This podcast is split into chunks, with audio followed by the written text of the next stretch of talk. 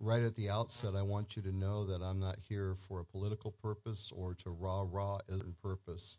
Uh, and I think sometimes Christians only know to say, well, God chose them, they're God's people. You got to love them, and that's it. And I think that people don't understand that. So, what I want to give you is a cohesive way, because even though we talk about it all the time, I don't think I've done a cohesive study. And this won't be thorough because you could never do a thorough study in one study on the history, the present, and the future of Israel. That's impossible. It's also not really a Bible prophecy update, though I think those are well when they're kept in the realm of, of not trying to predict everything that's going to happen next, because it often doesn't work the way we say it was going to happen next.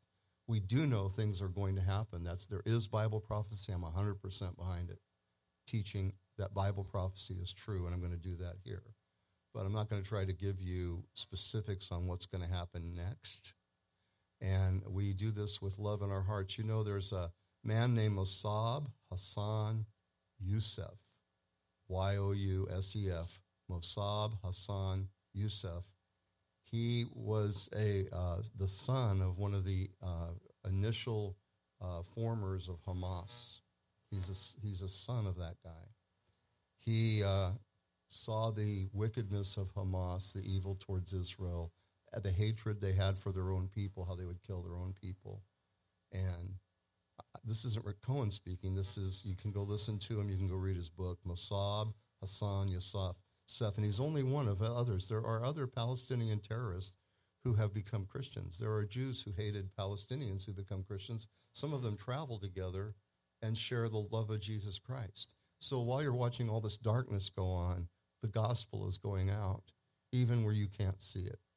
So, uh, but this guy exp- explains that he not only came out of the uh, Hamas and uh, began to actually spy for Israel then he left, got out of there, uh, and sought asylum in the USA, and he also got saved.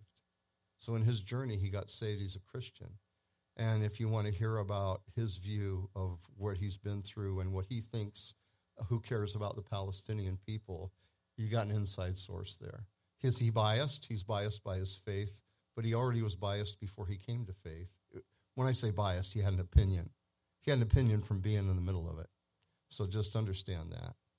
All right. Why is Israel important? Lord, we pray that you would show us clearly how to understand and be able to share with others the godly purpose that you have for all mankind. In Jesus' name. So I, I would suggest uh, I want this to be on record. I want it to be on the video. I want it to be that you would take notes or come back and look at the scriptures and see if you don't have to become a robot and follow Pastor Rick's pattern, but could you explain Israel deeply to someone who was actually willing to listen. And I think many of you could. But, and I think many of you know what I'm going to share. But first of all, three reasons that Israel is important. God chose them, and people usually camp on that, and that's true. And then God made promises to them, number two. And then God also made promises to all mankind through Israel. And this is where sometimes we don't communicate to people what they really need to hear. Israel exists so that you can know who God is, not because of the people themselves, but because of God's plan to reveal himself to mankind. Are you with me so far? Does that make sense to you? It is the truth. What promises? Well, we won't put on the screen, but in Genesis 3:16 I've alluded to it about 20 times in the last year. when God promises the deliverance, a savior, he says, the heel of the savior, the, the seed of the woman will crush the head of the serpent. And that seed of the woman is Jesus Christ. And we've proven that many times through scriptures. This study won't be directly through those verses. However, then in Genesis chapter 12, 1 through 3, we find how God's going to accomplish that through the man named Abram, later Abraham. Now, chapter 12 of Genesis. Now the Lord had said to Abram, Get out of your country, from your family, and from your fathers, to a land that I will show you. I will make you a great nation. I will bless and make your name great. I'll bless you and make your name great, and you shall be a blessing. I will bless those who bless you, and I will curse him who curses you and in you all, A L L, the families of the earth shall be blessed. Now, Abraham was spoken to by God around 2100 BC. Along comes Isaac and along comes Jacob. Jacob, his grandson, has 12 sons that become the 12 tribes that go down into Egypt, are in, become uh, slaves in Egypt up to 400 years. And then Joshua brings them after they come out with Moses. You know that Joshua brought them into the land called, what was the land called? Canaan. A land called Canaan with seven Canaanite nations, the ites, you know, all the ites. And, uh, and, and to get rid of those people, uh, and that was in 1400 BC. So, what is the deal with the name Palestine? We need to cover that for a minute. Palestine is Latin, Palestina, given to the land of Israel by Hadrian the Roman 135 AD. The temple's already destroyed, but there's the Bar Kokhba rebellion in, in 135, around 135, 136 and there's a final crushing of all the Jews and a scattering of them, and he so disdains the Jewish people that he changes the name of the land of Israel to Philistia, land of the Philistines, who were wiped out much earlier. Uh, and, and uh, he wants to wipe out Israel's identity. If we're talking about indigenous peoples, the indigenous people of that land were the Canaanites who no longer are. There could be a few remnants of them. Palestinians are made up of Arabic people. There were Bedouins and people that lived there. There was Jew and and and and Palestine, Jew and Arab living together peacefully for many years there too, centuries. Uh, and, and but there's not a people group, the Palestinians. It's a mixmash it was in the it was when Arafat and made the PLO in the 50s and 60s highlighted, and it, it, there's people who are the local people, and we're not to disdain the people, but there's no such thing as an ancient Palestinian people. The name Palestine is Latin given by Hadrian. Look at any encyclopedia. Don't just go on the internet and Google whoever has an opinion and shares their way of looking at it. Go to an encyclopedia before 1960. Go all the way through history, and this is factual information that has somehow just disappeared, even from and especially from college campuses. Here, Genesis 15 5. We have when Isaac is to be born and he's not there yet, and God makes a promise to Abraham, then he brought him outside and said, Look now toward heaven and count the stars if you're able to number them. And he said to him, So shall your descendants be. So Abraham's going to have so many kids you can't number them. That's not really true of Israel as a people. There's far more people in the kingdom through Abraham than just the Jewish people. We'll get to this. And often, just to confirm, just to show you, and I could, you know, how many verses would I need to go through in the Old Testament? Ancient, ancient history as well as God's word. In Exodus 6, 2 through 4, and God spoke to Moses and said to him, I am the Lord. I appeared to Abraham, to Isaac, and to Jacob as God Almighty, but by my name, Lord, or Jehovah, I was not known to them. I have also established my covenant with them to give them the land of Canaan and the land of their pilgrimage in which they were strangers. So we understand that through Abraham, the promised Messiah, the Savior, Jesus came. Israel existed because God had to have a people. And then in that people group, he had a family, one of the tribes, Judah, and he promised through Judah would come the Savior, the Messiah. And, and, and that we understand it by reading all of the scripture. And I'm not doing all of that today, but I'm telling you because we're just going to focus on more and trackable. Uh, have you had a delivery from UPS and they give you a tracking number? Mo- most of us here have had this, and it's like they're relentless with their emails and texts, or or or Home Depot or whoever, and you can track, and they'll tell you when it left the storage, and when it got into the local one, and then when it's on the road, and then when they got a time frame, you know, between noon and forever, it's going to come.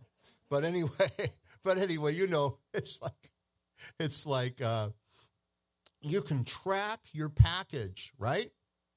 Because you can go back through God's tracking system for the Messiah is beyond anything technology has ever thought to accomplish because it tracks for thousands of years and never misses a beat. And you can track it in the Word of God. You can track this.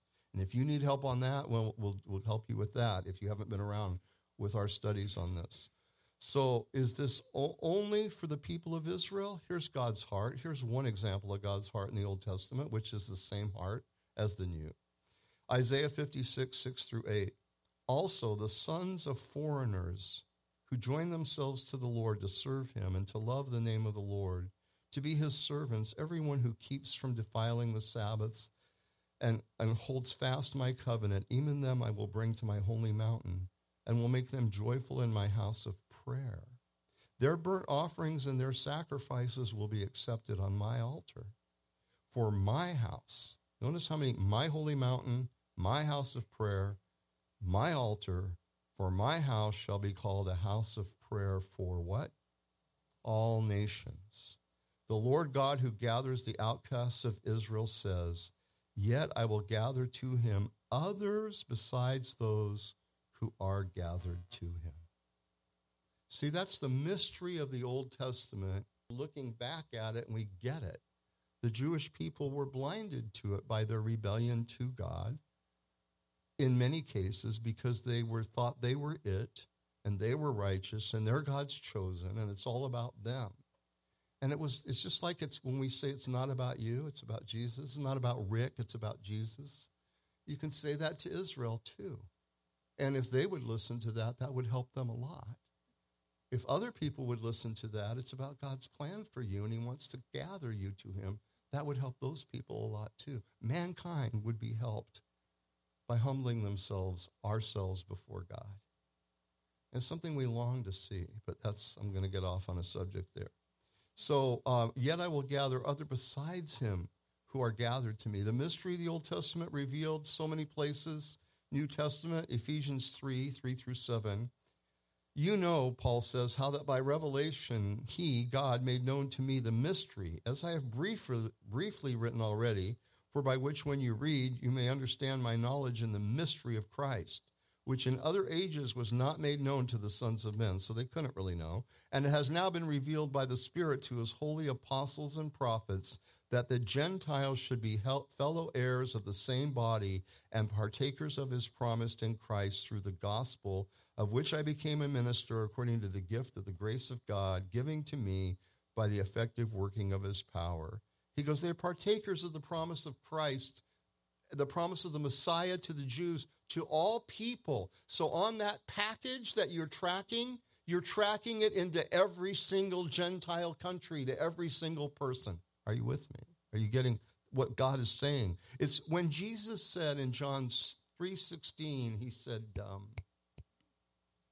God so loved the world, so loved the world and, and no offense, Cindy, but it wasn't the plants. He loves his plants and his animals.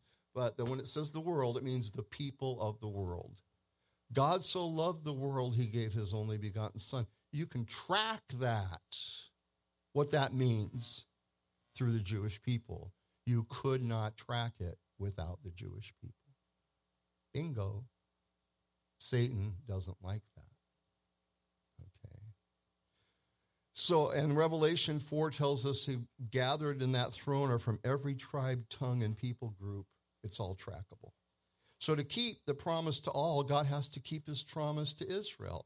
He dealt with past, deals with presently, and will deal with them specifically in the future with Israel. In Deuteronomy 28, very difficult chapter, um, but it talks about the blessings upon them for obedience and the punishment for disobedience. And it's important prophetically. God said he would remove them from that land if they practiced the same evil as the nations that they displaced, and God did. But he never said he would permanently take them out of their land. This is where we get into the, what's today. Jeremiah 31, 35, and 36.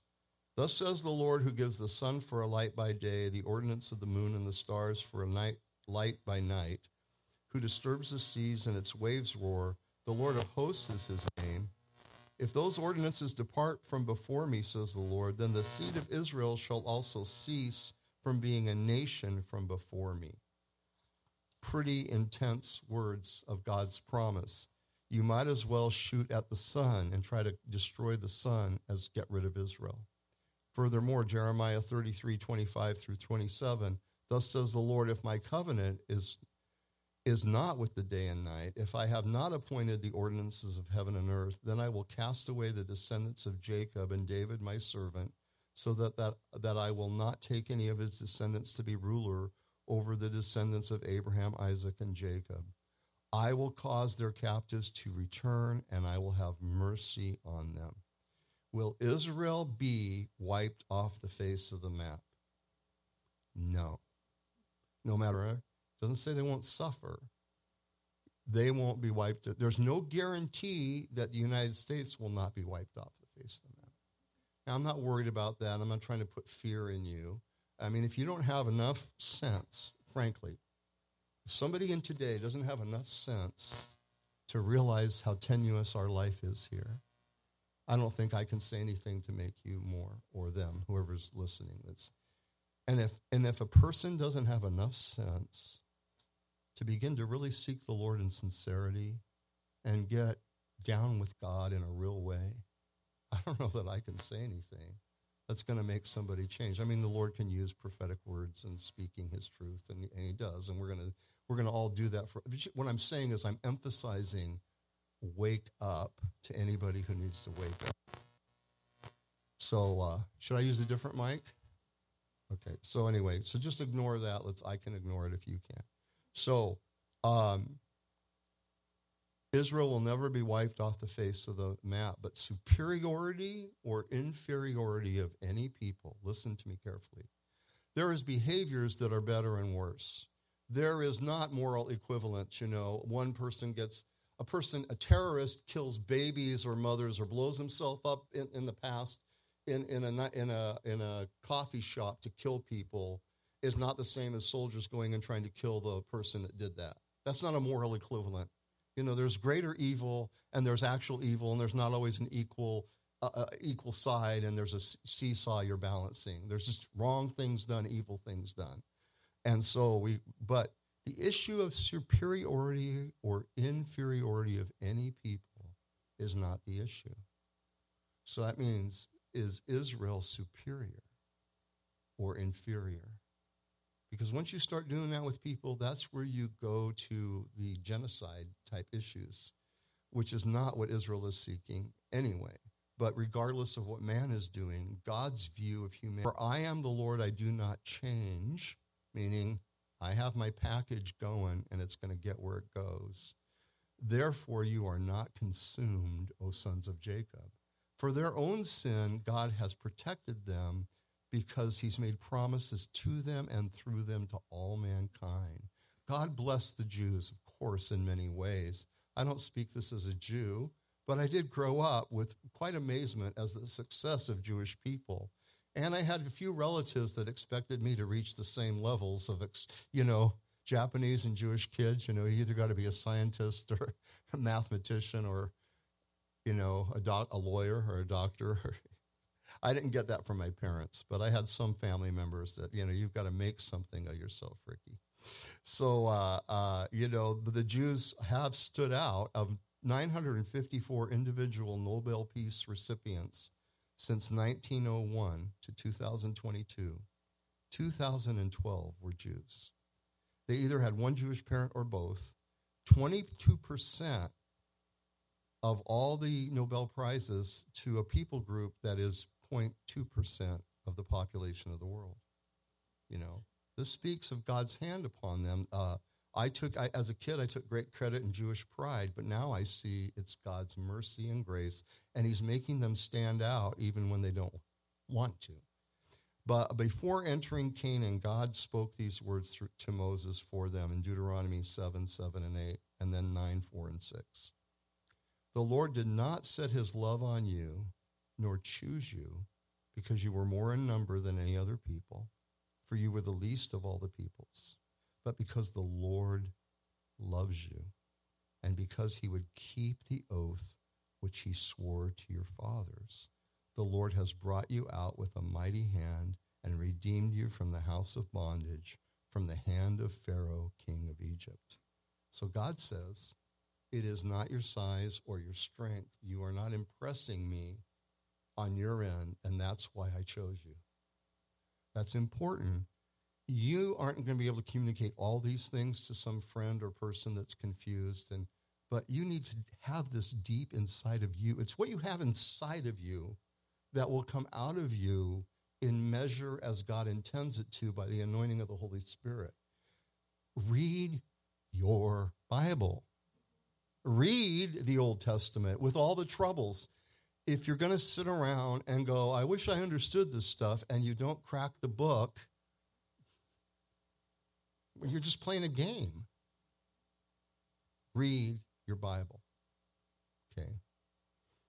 So, number, Deuteronomy 9, 4 through 6. Do not think in your heart after the Lord your God has cast them out before you, saying, Because of my righteousness, the Lord has brought me in to possess this land.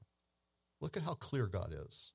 Do not think in your heart after the Lord your God has cast them, that's the Canaanites, out from before you, saying, because of my righteousness, the Lord has brought me in to possess this land. But it's because of the wickedness of these nations that the Lord is driving them out from before you. It is not because of your righteousness or the uprightness of your heart that you go in to possess their land, but because of the wickedness of these nations that the Lord your God drives them out from before you, and that he may fulfill the word which the Lord swore to your fathers, to Abraham, Isaac, and Jacob. This is ancient writing. This is back in them entering Canaan land. It's not it's not directed at today and yet here's the issue. It's not their righteousness.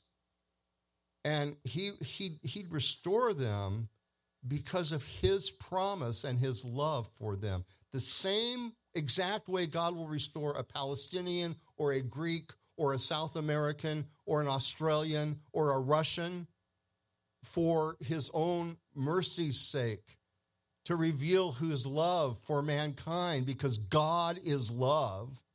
And he's showing his love to all mankind through Israel, even those who hate them and are odds with them. And it never says they would do everything right. In fact, it talks about the wrong that they do, but that God would never forsake them and they would never permanently leave their land, but would come back. Not once, but twice.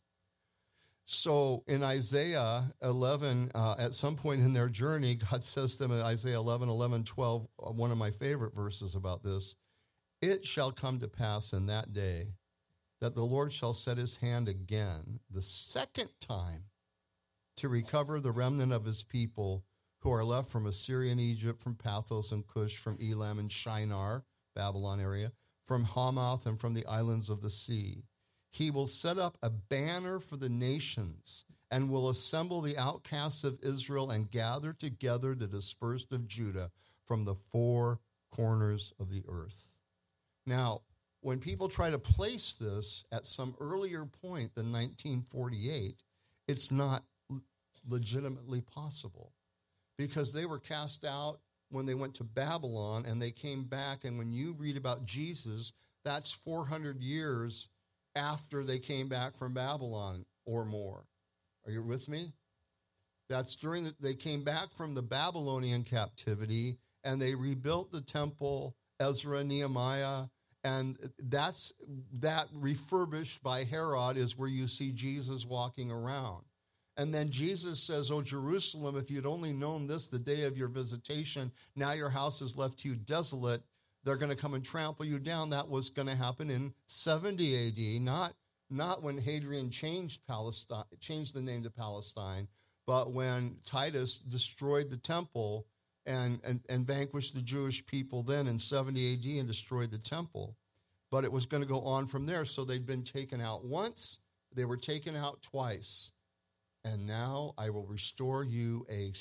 What nation has come back like this? Nothing, nothing close. I won't even go into the details of that. Impossible situation. Impossible situation. I do know Jewish people who say, well, it's just self fulfilling prophecy. It was just because of Hitler. It was just because of this, just because of America getting like, like the factors are so incredibly unbelievable. You have to simply blind your eyes to say, you have to have blind, you have to be blind not to see the miraculous presence of Israel where it is today. And I won't even go any further on that because you either see it or you don't. Okay. And so I will gather, I'll make them a banner for the nations and gather them so all the world can see this flag waving. The Israel flag waving isn't rah rah Israel. That's why I'm careful about that. And by the way, I don't do a lot of Bible prophecy updates, and every time there's a current event, try to make it fit. You know me. This is, but this is important, and all of it's good if it's in its right order. I'm not knocking it, but, but I'm pretty careful about that about hyping up every event. We're not hyping anything right here. And the events are really happening, but the main point is what, what is God's plan and purpose for Israel and why are they important? Here we are. They're a flag to the world to say God is real. Would you be able to explain it to a friend? Would you be able to take them back a little bit and show them it's not because of Israel, it's because of God and his purpose and his plan for mankind, given that they allowed you to speak? given that they actually said, What's the deal? You know, go through these things, get familiar with it, understand it, then you can share it. Okay, so God disciplined his people not as revenge, but corrective and prophetic for all. Daniel prophesied that all the kingdoms of men would fall, but one kingdom, one country, would not fall into disappearance. It would be Israel. Where's an empire? Not, not just a country, but an empire. Where's the Roman Empire? Where's the British Empire? The people who messed up the Jews in the 30s when they were, who, Britain did, you can read the histories. They promised them one thing, they did another. They felt the pressure of the cultures. They were trying to be political. The sun never set on the British Empire. You could trace the decline of the British Empire to the way they treated the Jews. You could say it's more than that. That's fine. I'm just saying it's also there. Okay.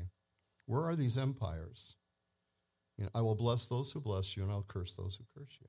Is still true. It is still true. So he disciplines his people, but they will never disappear.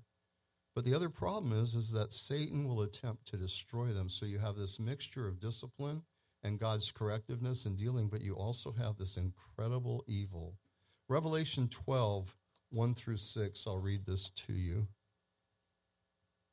is just a synopsis of Satan's attempt to destroy Israel and the Messiah.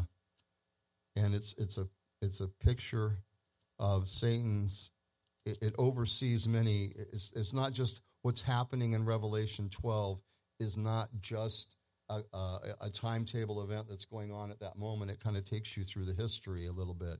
There, a great sign appeared in heaven a woman clothed with the sun, with the moon under her feet, and on her head a garland of 12 stars, kind of like 12 tribes.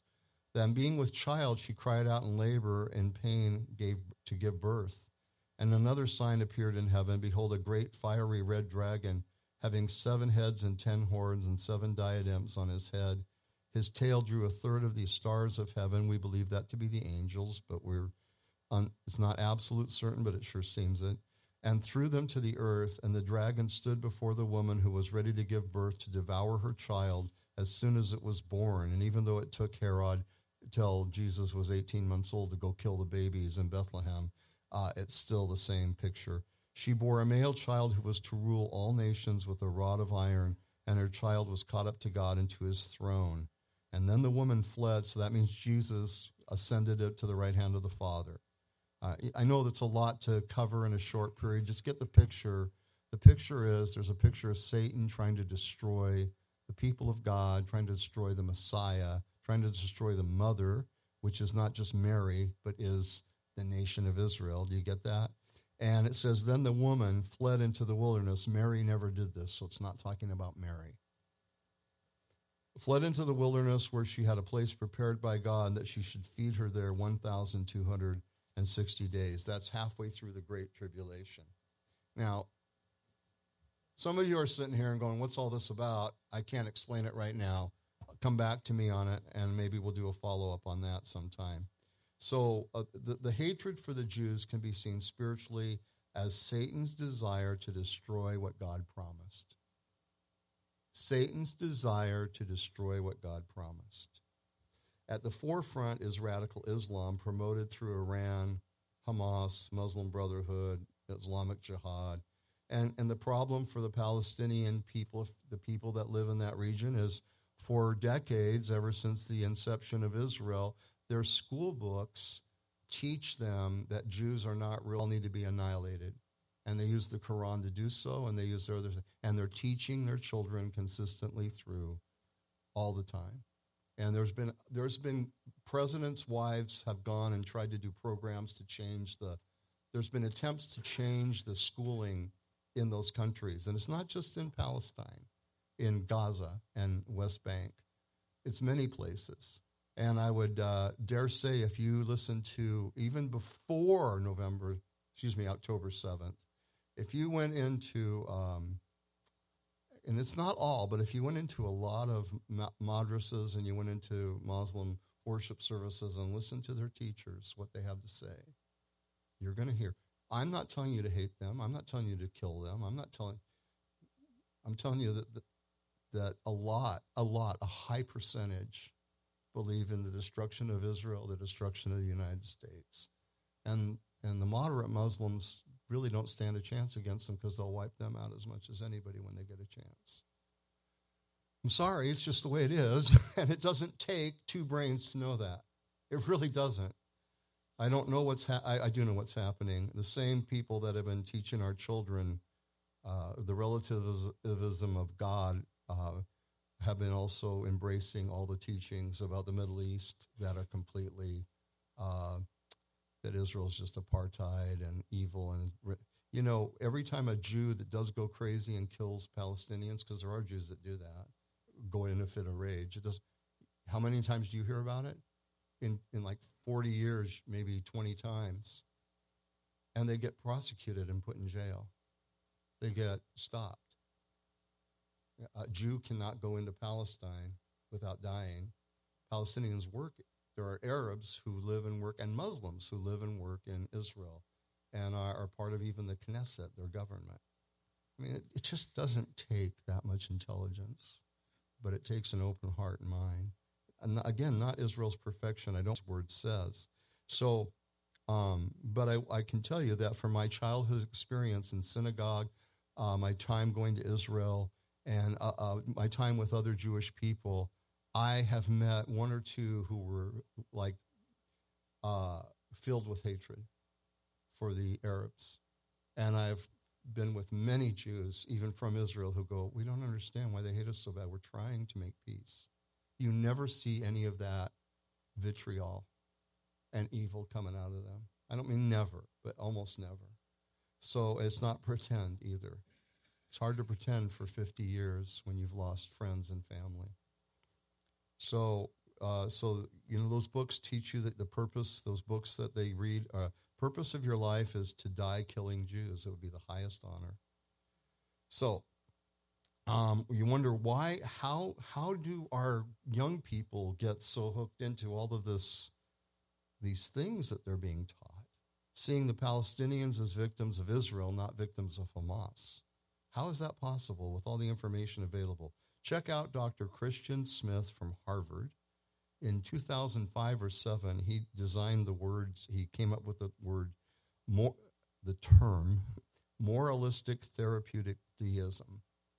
Moralistic therapeutic deism. Feeling good about yourself, standing with an underdog, even when you don't know any of the circumstances, but it makes you feel good to support somebody that seems to be oppressed. And feeling good about yourself with the relativism is also encapsulated. He did a bunch of studies with young people, and we were all young once, and we all were impressionable. If you're young here today, I'm not mocking you or putting you down or saying anything, but you know, frankly, I would just tell you, you know, have the guts to stand up. You know, there's no excuse to give to a young person and say, well, poor baby, it's so hard out there. Everybody's against Christianity. That doesn't help a young person. Here's what helps a young person Get some guts to stand up for Jesus and what's true and find out what's really true. And don't just go with your friends because it makes you feel good and with the group that makes you feel good. And frankly, you know, I was 18, I came to the Lord, and all my friends, you know, all the drug doing and all that stuff, we had to stand up and say, no, this is wrong. Jesus is right. We got called Jesus freaks and we got ostracized. And I thank God for every bit of it. So I would say to any young person, uh, stand up. Uh, be careful because you might get beat up. In our day, it was they just make fun of you. And today, there's kind of a lot of violence out there. But don't get into moralistic therapeutic, de- therapeutic deism, feeling good about yourself because you have such a good heart. That's not what the Bible says, and we covered that last week. And that's true for me and you all, whatever age you are. So Jesus knew the temple would be destroyed in 70 AD. He talked about it. But he also knew Israel would come back to their land. And in Luke 21 24, it's amazing. It's, that you need to understand this, I believe. We need to understand this. Jesus is giving the uh, Olivet discourse where he's talking about the last days, the time of his second coming. And he says in verse 24 of chapter 21 of Luke, and they, the people of the land, will fall by the edge of the sword and be led away captive into all nations. That was when Jesus was talking about Jerusalem getting trampled. And he goes, and Jerusalem will be trampled by the Gentiles until. Jerusalem will be trampled by the Gentiles until the time of the Gentiles are fulfilled. The time of the Gentiles, the church age, is what we're in. Daniel prophesied 70 weeks, a week being seven years. 69 of those weeks happen, then the Messiah comes and gets cut off. Daniel chapter 9, 24 through 27. And then there's this week, this seven year period of time called the Great Tribulation when Satan makes his final showing to try to rule the world and overcome God. And where does he come against? The Jews. Because is and, and every verse, Old Testament and New Testament, everything that we read shows you, we could do hundreds of verses now that would show you Israel has to exist for Jesus to come back. That's his plan. That's not because Rick Cohn wants that to happen. It doesn't matter what I want. My opinion doesn't matter. What matters is God said what would happen and said Israel will exist. Jerusalem would get under the foot of Gentiles until it's fulfilled. We talked about briefly Ezekiel 38 and 39 after the rising of the bones in chapter 36 and 37 of Ezekiel, the regathering of Israel that second time, which they are now, uh, you know, that is going, when's that going to transpire? I don't know. Is this leading to it? Well, everything's leading to everything. So if it settles down, how's it going to settle down right now? Your guess is as good as mine. okay, could settle down. I, I, I don't. I don't know what's going to happen in the near future. But if that's going to be the powder keg that that starts things going, in a real direction, where will the USA be? Well, right now we're supportive of Israel. I know there's the one hand to Iran and there's the one, but we're supportive of Israel. We got our ships over there. We're shooting down drones and missiles and we're engaged already. We got, but at some point, the United States will either be out of the picture because it cannot function, either America cannot function, or America will not function to assist Israel. So that is going to happen one way or another, whether it's your lifetime or whether it's the next two years or whether it's the next two weeks. I do not know. But they're not, the nations that sit by are not going to interfere with Ezekiel 38 and 39. And we know Israel has to be in their land when Jesus comes and sets his foot on the Mount of Olives because Zechariah 14, Zechariah 14 says, the Lord will come and set his foot on the Mount of Olives and it will split in two. The Mount of Olives is not in Southern California. It is not in Washington, D.C. It is not in Rome. It is not in Brazil, Israel. The Messiah will come and rule and reign in the land, uh, from the land of Israel, not just in. As King of the Jews and King of all mankind, Isaiah talks at length about it. Jeremiah talks at length about it. Ezekiel talks at great length about it. Daniel talks about it, and so do the other minor prophets, many of them if we understand these things, um, Ezekiel 38 and 39 is not the last issue. But Zechariah 12, I'm going to give you a few verses in Zechariah and then I'm going to shut it down. And I could just sit here all day because all you have to do is just keep going through the Bible. So, um, Zechariah 12, the burden, verse 1 through 3, the burden of the word of the Lord against Israel, nations of the earth, informs the spirit of man within him. You notice God talks about his relationship with the heavens and the earth and every single human. Every single human is brought into account with God through all of this. Whether people agree or not, whether they have opinions or not, and I'm not I don't think we want to belittle people. I'm not here to belittle anybody, including Palestinians. It is just that God has determined his own method and way to speak and act. And you know what? People rebel against that in every way, shape, and form. I'm going to just interject here. People rebel against God saying to them in the New Testament, you need to do this behavior or stop that behavior. Well, I don't think that's blah, blah, blah. I don't have to listen to that. People stand up against God all the time. You've done it. You've done it. I've done it. I've done it as a Christian because I'm a sinner saved by grace. Now, I understand it, and I don't want to be that way. And I have a heart to follow God. I have a heart to, to, to really follow Him.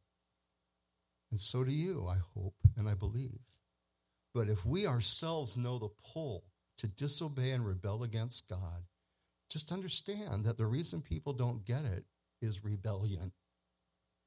And it could be, if it wasn't Israel, it would be something else because we're rebellious against God. And you don't have to defend him and you don't have to feel guilty for being supportive of what his word says. And you don't have to force anyone you can't to believe. But you do your part and you take the heat because that's just part of life. And you love them back even if they're not responding. I'm not here to, I'm here to encourage you to be loving and show people that Jesus came for them. And that Israel is still the picture God used and the plan God used to make that happen. And he's using them today. And we need to be wise and help people see it. And I'm, you know, it's, it's a challenge. Well, welcome to real life. It's a challenge, but it's a great challenge. Learn about it. Dig in, pray about it. Give me someone to talk to who's confused and scared and doesn't understand. Lord, give me someone to talk to. So, anyway, that was preaching. The rest is just clear teaching. Totally. Okay, so. So the the burden the word of the Lord to Israel, the Lord the Lord who stretches out the heavens, lays the foundation of the earth, forms the spirit of man within him. Within him, behold, I will make Jerusalem a cup of drunkenness to all the surrounding peoples when they lay siege against Judah and Jerusalem. That's not today. That's not yet, guys. It shall happen in that day I will make Jerusalem a heavy stone for all people, and all who would heave it away will surely be cut in pieces, though all the nations of the earth are gathered against it. We're not there yet. They're not going to disappear, but the day will come. Maybe they will do such damage in, in, in uh, Gaza. Maybe the whole, maybe things will turn. There's no maybe. Somehow that's going to happen. And again, I don't know where the United States will be on this. Four through nine reveals the Messiah's victory over those who are coming against Jerusalem. And then in verse 10, God never lets go of Israel completely. And I will pour on the house of David and on the inhabitants of Jerusalem the spirit of grace and supplication. They will look on me whom they've pierced. They will mourn for him. Yes, they will mourn for him as one mourns for his only son. May I read that again? They will look on me whom they've pierced. Yes, they will mourn for him as one mourns for his only son. Me and him seem to be one. And grieve for him as one grieves for a firstborn. So God says the nations will come against Israel. God will vanquish those nations. Everyone who tries to get rid of them, it'll be like throwing a stone and having it land on your head. Everyone who tries to run away from it will trip over it. You can't run away from it. I'm talking about Israel because you can't get away from it. And those who try to ignore it or those who try to defeat it are in trouble. We love all people and we're to reach all people, but we're to understand God's method for reaching all people. And you know, see, that's what the gospel is. The gospel is exclusive. You must turn to Jesus Christ. We are exclusive in our view, and it makes us alienated from a lot of people, and they're angry, and we're very distasteful to them because of the exclusiveness of the gospel. Do you, I know they don't understand. Do you understand? The gospel has to be exclusive, that you have to come through the door that God made. It has to be exclusive in order for it to be inclusive. There's no people group that can fit in or individual that can fit into the kingdom by good works or some religion or philosophy. There's nothing out there to cleanse your sin. So the gospel is exclusive through Christ because he's the only one who died on a cross unnecessarily for himself, didn't have to, but chose to, to pay the penalty for your sin, Islamic terrorist sin, a Jewish dissident sin, an Italian mafia sin, or other mafias. There's plenty of mafias everywhere. There's it's, it's the exclusiveness of the gospel we celebrate because it opens the door for inclusiveness to anyone and everyone. Nothing else does that. And in the same light, because the gospel of Christ was presented to us through that tracking through Israel that will finish with Israel and the whole world will have a flag wave to it. It's exclusively through Israel in the sense that that his promise to Israel, not because of Israel, because of God's love for every person. So it's the gospel. It's the gospel. And what will happen to the Jews, chapter 13, verse 1 of Zechariah? They're going to mourn over him. But then it says in chapter 13, verse 1 In that day a fountain shall be opened for the house of David and for the inhabitants of Jerusalem, for sin and for uncleanness. They're going to go through a tremendous amount still. They don't want to hear this. A, a Jewish person could really be angry at me right now for saying this. They could be as angry at me for saying what I'm saying as a Islamic terrorist could. They might present differently. they would definitely probably present differently. Uh, there are people that would kill us and me if they had a chance. They get three for one: American, Jew, and a Christian. You, know, you get them all in one one shot. You know those who are, but there are others that get saved, and there are people who are trapped, and we get that. We we see that. We can't fix that. But but the Jews are going to go through a lot yet to come and it is heartbreaking. And Satan wants to deceive through difficulty. And, and you know, every human's rebellion brings them difficulty. If you sit here today and you don't think your rebellion, your rebellion is going to or has brought you any difficulty, you just haven't been around yourself long enough. The day will come when you'll see it. If you're listening and you go, you know, I my rebellion doesn't really it must be kind of small potatoes and it doesn't matter. No, you know.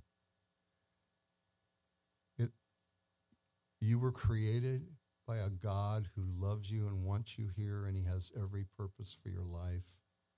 And when you rebel against him, you wound your own soul in ways that you can't even understand. And Israel has their problems too. in their lack of faith in the God who made them and chose them and made promises to them and through them. But this is coming, chapter 13, 1. In that day a fountain shall be opened for the house of David and for the inhabitants of Jerusalem for sin and for uncleanness. A future sense of cleansing, forgiveness from sin from the Old Testament. This is not a New Testament verse. You're, you're, you everybody understand that? This is Zechariah. Jews read this all the time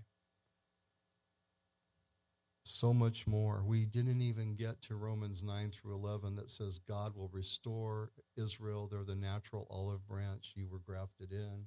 God's going to keep them. All Israel, the national salvation, meaning that there will come a time when God will redeem them, and many of them will be there looking at the one that they pierced and, and trusting in him and turning to him and repenting. It's a beautiful thing, though it's a difficult thing. God will keep his promise to Israel, and that's how you know he'll keep his promise to you. That is how you know that he loves the world of people, even people like Paul, who was chasing down and persecuting and seeing Christians killed. Remember, that was him. He was cursing under his breath. With every breath, he was breathing out threatenings and slaughter to the Jews and to the Christians. And for the believer, how are you and I going to go through all this that's coming? Perhaps more poignant, poignant or important to you. Perhaps more important to you right now is how am I going to get through this? Well, God keeping Israel, first of all, you're you're not going to go through as much you're not going to go through the trauma of a nation over 2000 years, so you don't have to worry about that. It's impossible. That's a whole other story. How's God going to keep you? Philippians 1 6 says, and I don't think I put it on the screen He who began a good work in you will complete it until the day of Jesus Christ. What God started in you, He's going to complete. If He can keep Israel for centuries through all these incredible, incredible things, He can keep you. If He can't keep Israel, then you have to doubt. God intended that you would see those two things, and together you would say, God will keep his promise to me. I can trust God. Because it has to be bigger than you for it to matter to you. If it's not bigger than you, if it's all right here in your life, you're kind of hopeless because you can't see everything and you react according to your fears and your worries and your anger. But if you take a step back and see the big picture, you can begin to piece things together. So God will keep his promise to Israel, and that's how you know he'll keep his promise to you. It's one way. But for some people listening, and I don't know if you're in this room today or if you're listening online, but I need to say it, today's the day of salvation. You need to actually get right with God. If you if you are a believer who has drifted away, today's the day to get right with him. If you're not a believer that has not truly given your heart and mind and life to Jesus Christ, confessed your sins and believed in your heart that God raised him from the dead, that he died for you, and that he can live in you through the Holy Spirit, this is his promise to you. And you can reject it, and nobody can force you to take this. And it does matter to me. I would not say people kind of go like, well, there's no skin off my nose. That's your well, that's not God's heart. It was skin off of his body. He paid with his blood. So you matter to him. We can't make you believe, but if you are not walking with Jesus, if he's not your Lord and Savior, you can today, that fountain is available today to all and any who call on his name. If we confess our sins, he is faithful and just to forgive us of our sins and to cleanse us from all unrighteousness. So if you are here and you don't know Jesus, make today the day you come to know him. Come up afterwards, talk to a friend you came with. You know, saying a prayer isn't the whole deal, but praying together and confessing your sin and asking Christ to come into your heart and be your Savior. This is important, is extremely important. And I would like those who those who pray for people as soon as we're done praying to come up to the front and be here. If you need prayer for anything today, do not miss an opportunity to receive prayer. And maybe you have a situation that doesn't match Israel. I don't either, but I have things I want to pray for, and I love getting prayer. So, you guys who pray, just come up and be here. Don't worry if people don't show up right away, but let's come right up. And, and I'd like you guys